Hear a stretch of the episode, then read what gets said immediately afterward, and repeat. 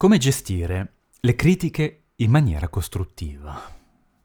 Questo è un argomento delicato, specialmente per i romantici, quindi se siete tra coloro che tendono a prendere tutto sul personale, allacciate le cinture perché si prospetta un viaggio sulle montagne russe. La critica, quella maledetta critica, come diceva Alberto Sordi, i critici che devono fare? Devono criticare. Quindi, prima di tutto, se la critica proviene da una fonte affermata, da un vero critico che capisce il processo creativo, egli merita tutta la nostra attenzione. Siamo qui per migliorare. Questo è il primo punto da ricordare. Nessuno di noi è perfetto e mai lo sarà, come direbbe Argo, uno dei protagonisti della Divina Avventura. Pertanto, quando affronto un commento, una critica, cerco di avere l'approccio più costruttivo possibile. Leggo, analizzo, cerco i miei errori, è faticoso, è incredibilmente doloroso. Essere consapevoli delle proprie debolezze, delle proprie imperfezioni, è per me fonte di grande frustrazione. C'è qualcosa dentro di me che anela solo all'applauso, lo desidera intensamente.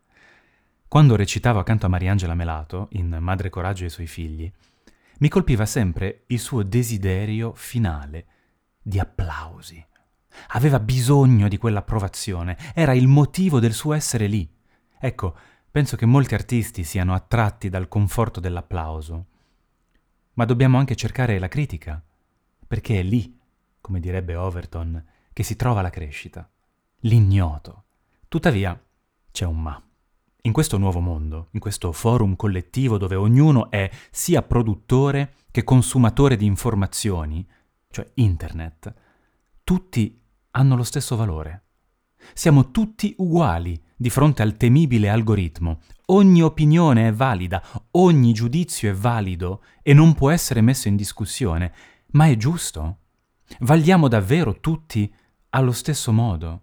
Io direi di sì, se tutti fossimo sinceri e se non ci si mettesse di mezzo l'aspetto più macchiavellico dell'essere umano, quel mors tua vita mea che sembra alimentare alcune persone. In quel caso, l'opinione del recensore non nasce dal desiderio di esprimere un punto di vista, ma da quello di manipolare il lettore, dicendo non ciò che pensa, ma ciò che vorrebbe che gli altri pensassero. Una forma di manipolazione in cui usa quel poco di autonomia che gli è rimasta per ferire l'autore e sentirsi per qualche istante importante prima di essere nuovamente dimenticato e precipitare nel baratro della frustrazione. Ho ricevuto una recensione simile poco fa, al lancio del libro, e penso che sia un rito necessario e inevitabile. Inoltre, e questo vale per gli scrittori su Amazon, avere critiche negative è molto utile, perché danno credibilità a quelle buone. Quindi, benvengano le critiche negative. Come dice Jeff Bezos, nella creazione di Amazon io non ho mai pensato alla concorrenza, ma solo al cliente.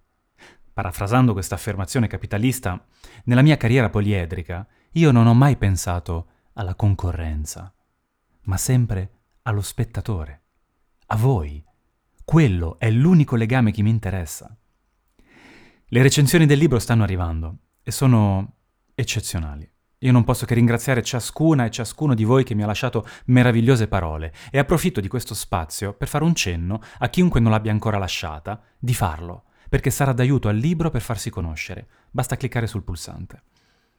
Detto questo, concluderò con un consiglio che mi diede uno sceneggiatore hollywoodiano che incontrai a Los Angeles, durante una festa a Venice Beach. Il metodo dell'hamburger. Quando vuoi fare una critica, usa il metodo dell'hamburger. Tre strati.